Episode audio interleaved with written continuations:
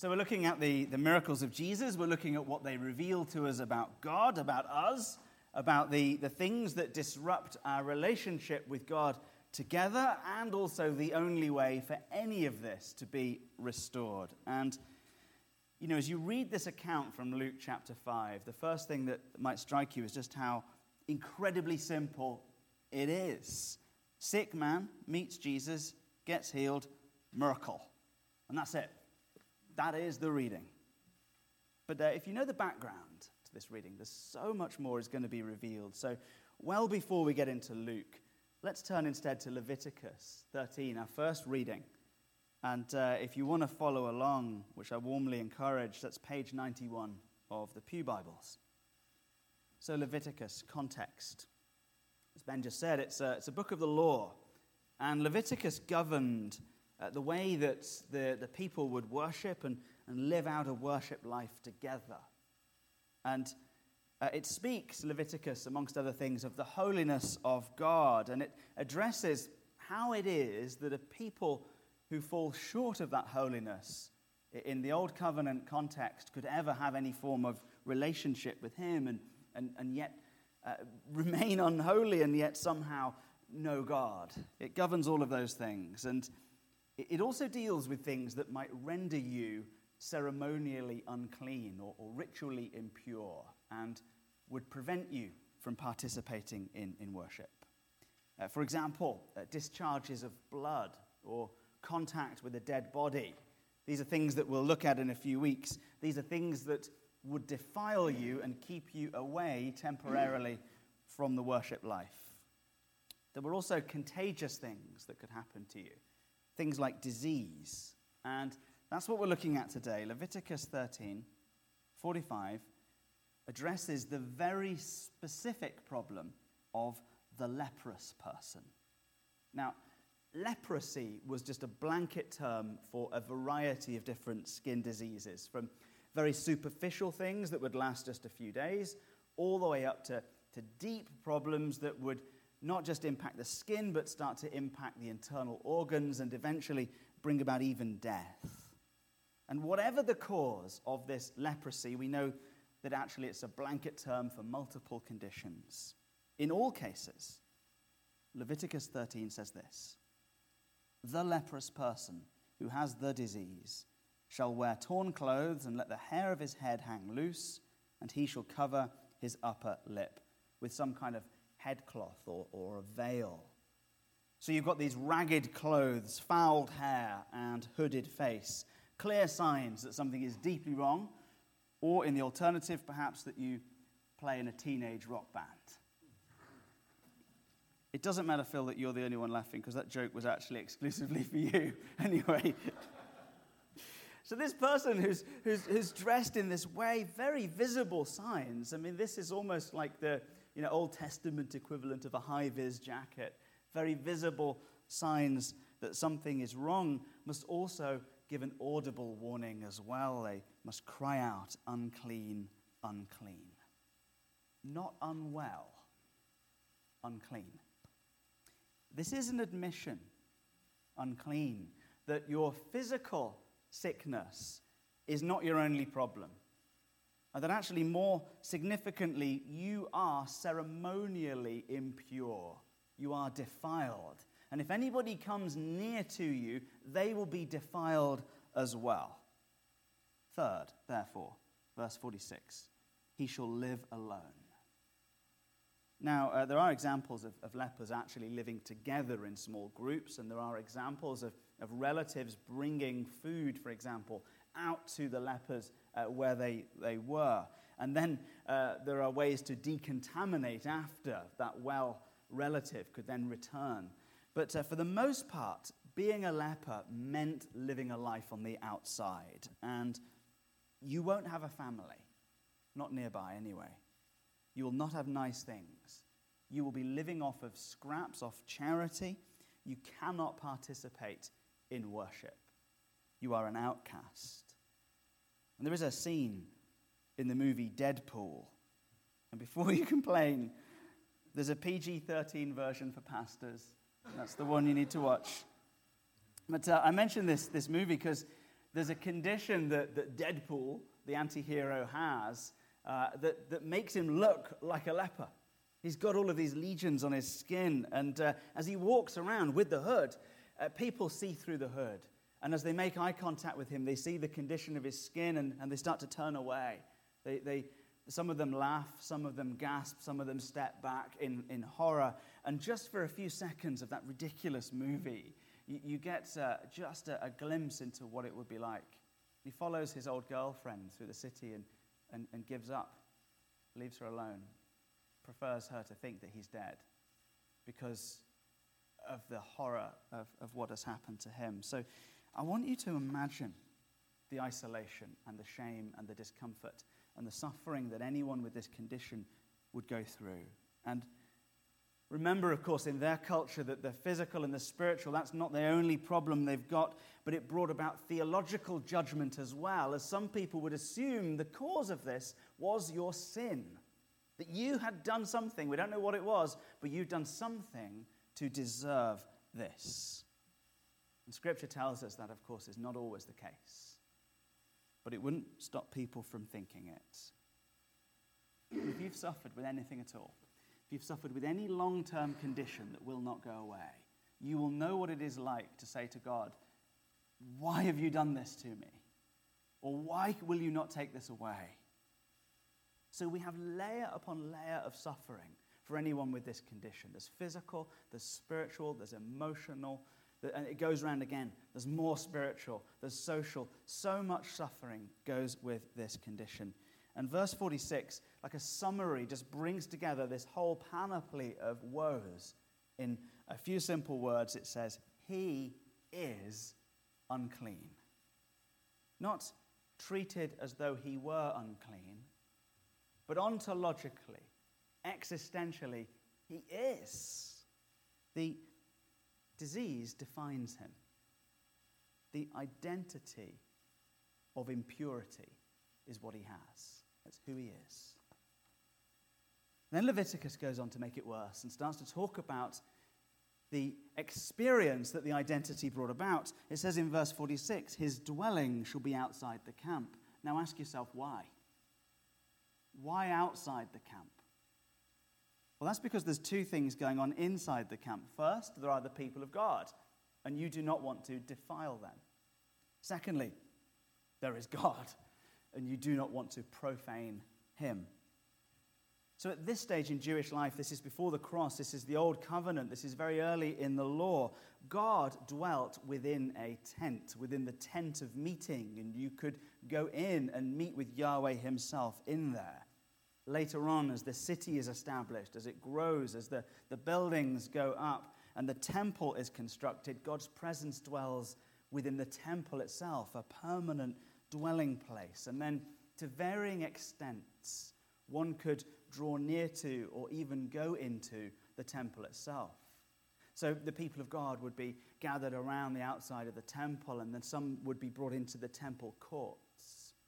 And then the priest would be allowed to go inside the temple itself, into this holy place. And then once a year, upon the Day of Atonement, the great high priest, after a year of preparation, would be allowed to go beyond the curtain into the Holy of Holies, into the very presence of Yahweh himself with veiled face.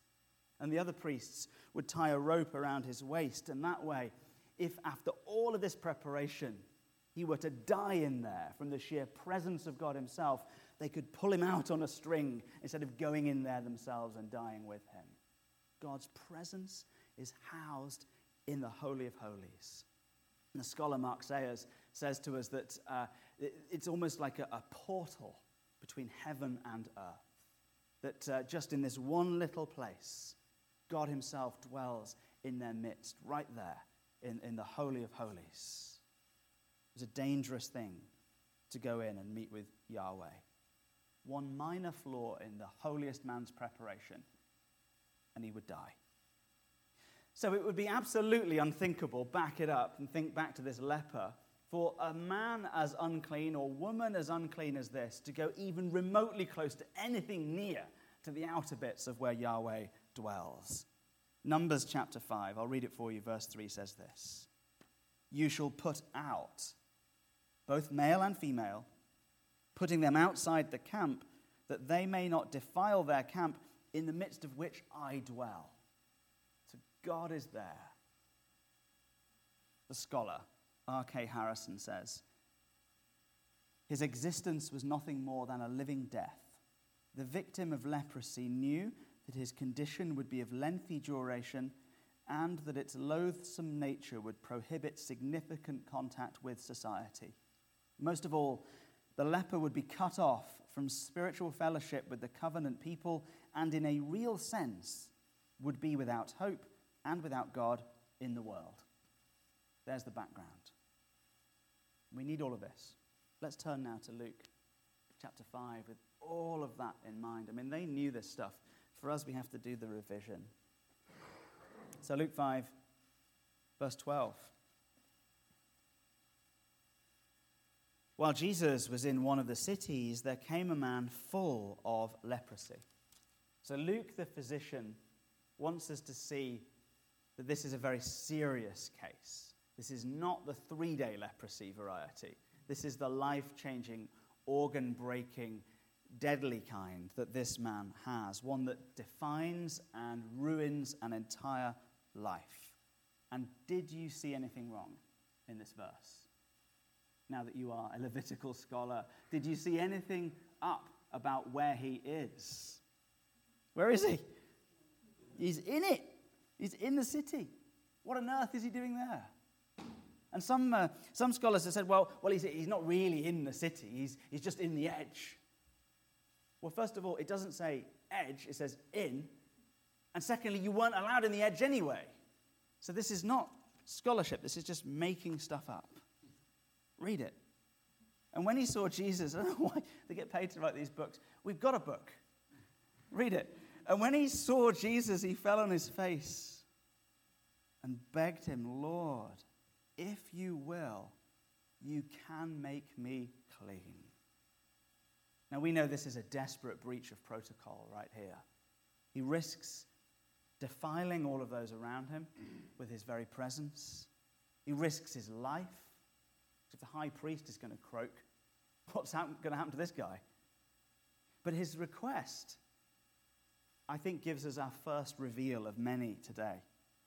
Do you see that he doesn't say, take this disease away so that I can be well?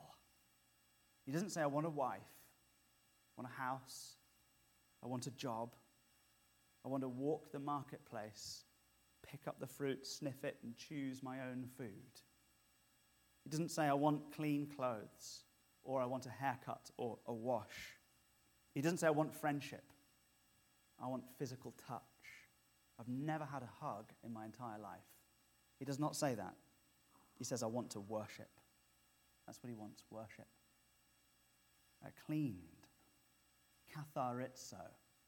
Like that English word, cathartic. Yeah, it means to be purged or purified.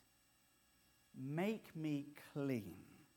It's not a medical term, it's a theological term. He's asking for restoration to the worship life of the community.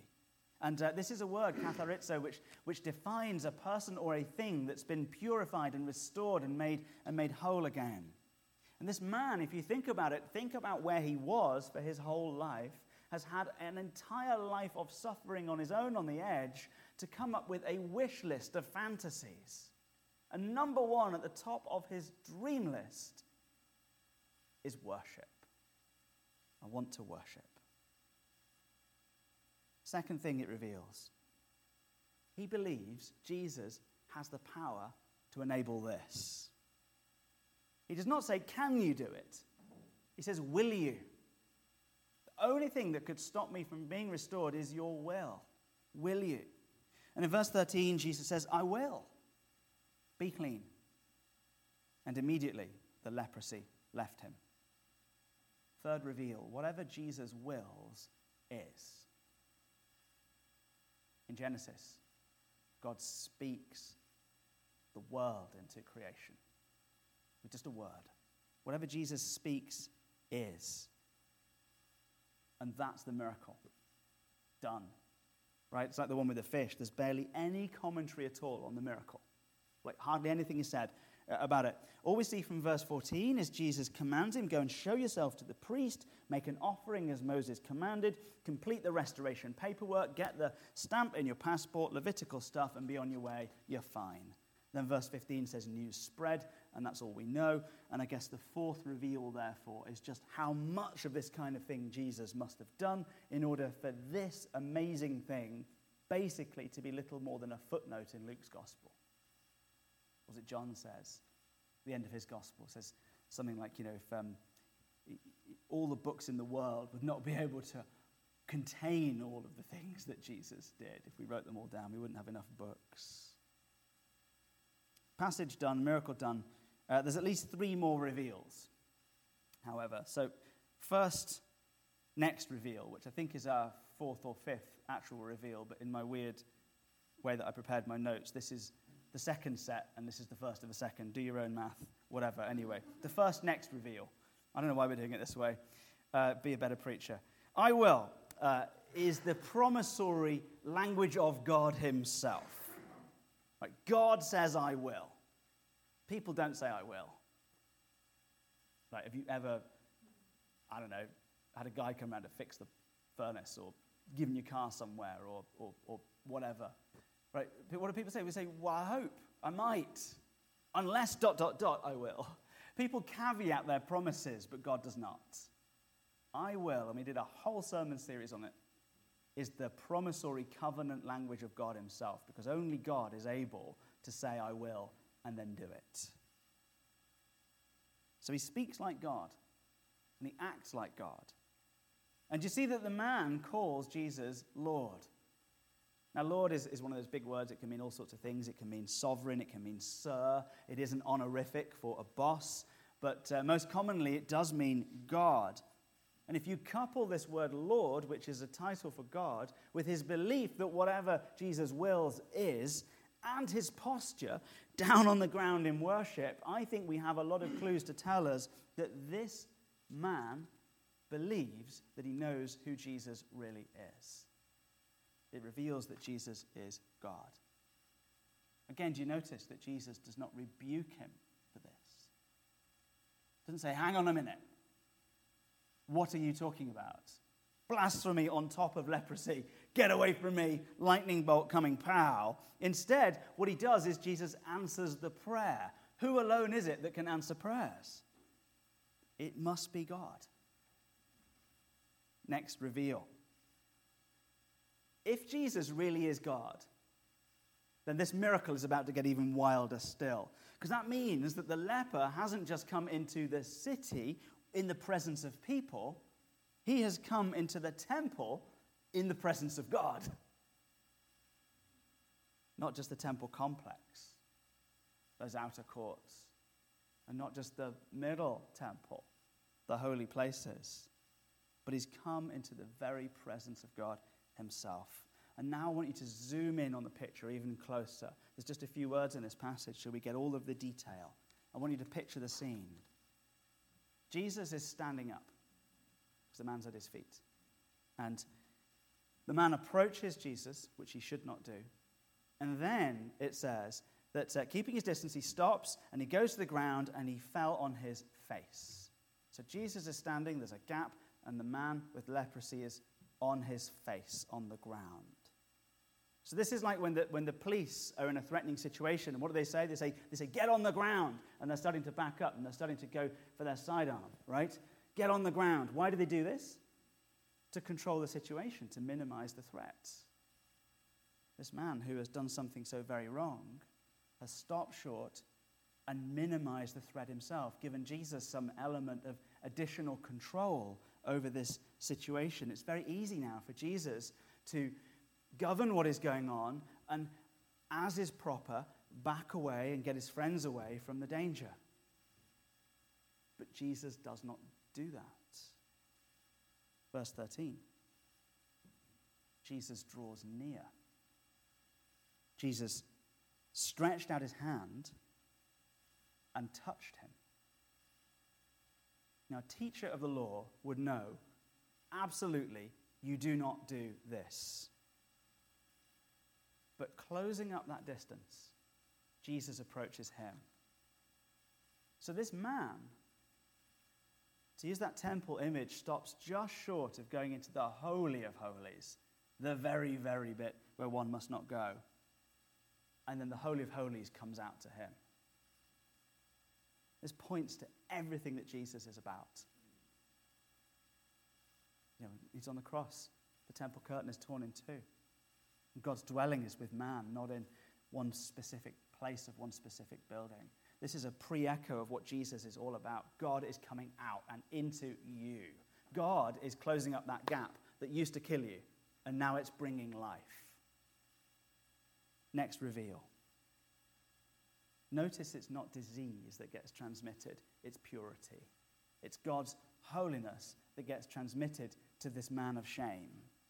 And notice that it's not judgment he finds when he comes into this place that should kill you. It is grace. It's healing and it's restoration. The miracle reveals the central hope of the Christian faith. It proclaims the gospel, that we have fallen short, that we are in our natural state, alienated from God and defiled by our sin, and yet God is coming out, breaking all of the rules, approaching us and restoring us to himself with a touch.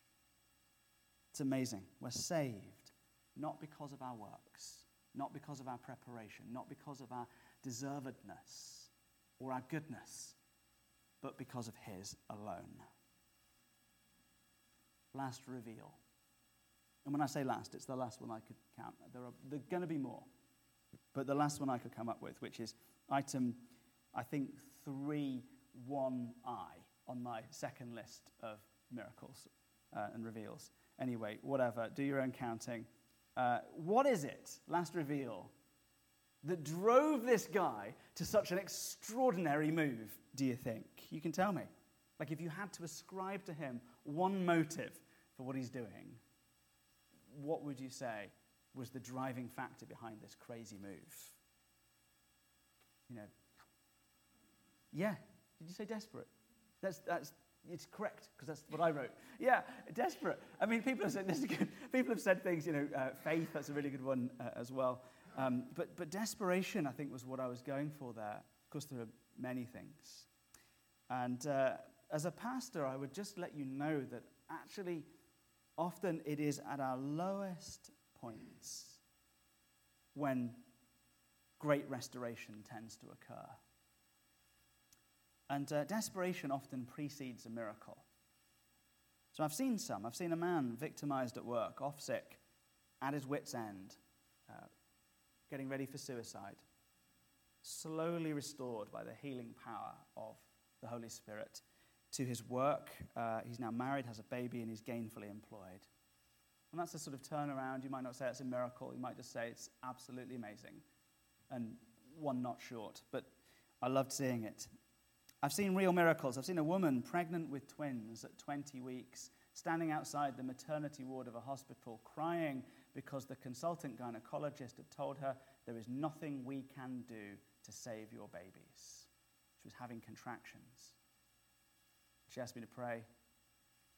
The contraction stopped. The babies went to full term, and they're now 11-year-old babies. Our women's group was, they know a patient of one doctor who had this serious open wound on her stomach, infected, and the medic said there's nothing we can do for this infection. The women's group started to fast. They started to pray as a group. They prayed and fasted for several weeks. To the amazement of her medical team, the wound closed up, and she was healed. Miracles happen, but the miracles, you need to know this, are not the main event. Even though we're doing a whole series on miracles, the miracles are not the main event. Jesus is the main event. And often, what these miracles reveal is that it is desperation that drives us to seek his help. It is desperation that precedes grace. So often it is. In our first few months here, the kids and I were invited in the parish hall to the Alcoholics Anonymous barbecue up here at church. And so we came along, and you know, the kids were very little. They didn't really know who these people were or what was going on. We had some food, we had some conversation, and my kid said to me, completely unaware of what kind of night this was, just knowing where they were, what building they were in, "Daddy, why is this church party so much more fun than all the usual ones? Why do you think? Why do you think? And I just want to say to you, if this is your lowest point, right now, like this morning, and you've come to church at your lowest point, this is the thing that God wants to reveal to you. The healer is coming out to you. Let's pray. Lord Jesus Christ, I just thank you so much for the utter beauty, sophistication, and joy of the rich tapestry that we get to see in front of us with all these threads that you so knew what you were doing, Lord Jesus. And we sit in our rooms with our books and we try and see one more little glimpse, but we still don't even see the whole thing. So, Lord God, if there's yet more to be revealed in this miracle, please do that work in our hearts. And Lord Jesus Christ, if in particular any of us is that man, if any of us is on the edge, is ashamed, has suffered judgment, has felt alienated from you, and dares just to breach protocol and just to come a bit closer, Lord Jesus, please continue to draw near and touch us in the name of Jesus. Amen.